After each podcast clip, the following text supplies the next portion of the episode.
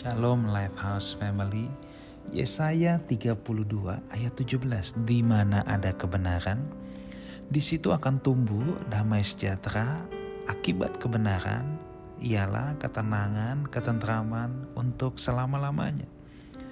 Di sini Alkitab berkata di mana ada kebenaran di situ akan tumbuh damai sejahtera. Saudaraku, Siapa yang merasa pernikahannya tidak ada damai sejahtera?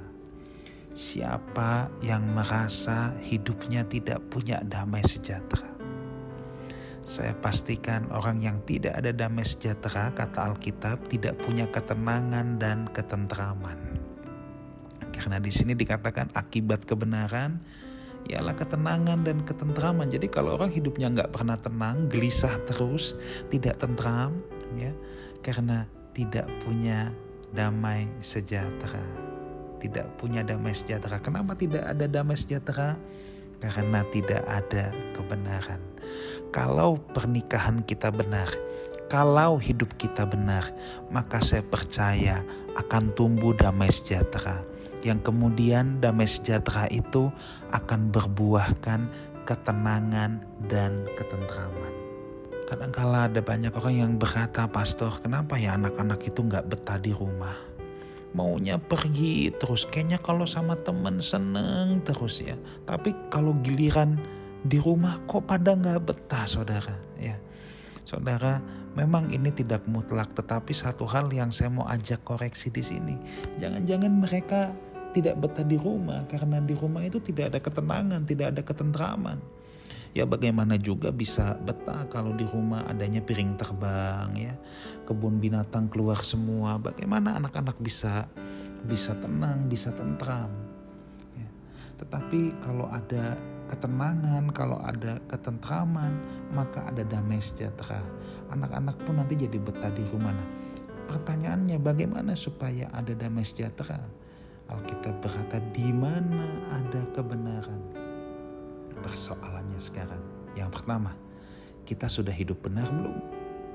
Pernikahan kita benar belum? Apakah kita sudah hidup benar di hadapan Tuhan? Itu yang pertama. Yang kedua, apakah kita belajar kebenaran? Kalau kita malas belajar firman Tuhan, bagaimana kita tahu apa yang Tuhan inginkan akan hidup kita? Kalau kita tidak mau merenungkan firman, kita tidak mau berdoa, kita tidak mau dengar khotbah, ya. Bagaimana kita bisa mengerti kebenaran firman?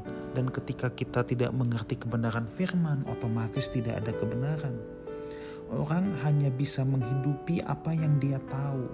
Orang hanya bisa menghidupi apa yang dia pahami kalau firman saja tidak paham, bagaimana bisa menghidupi firman?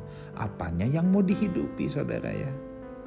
Itulah sebabnya saya mengencourage Bapak Ibu Saudara sekalian Lifehouse Family.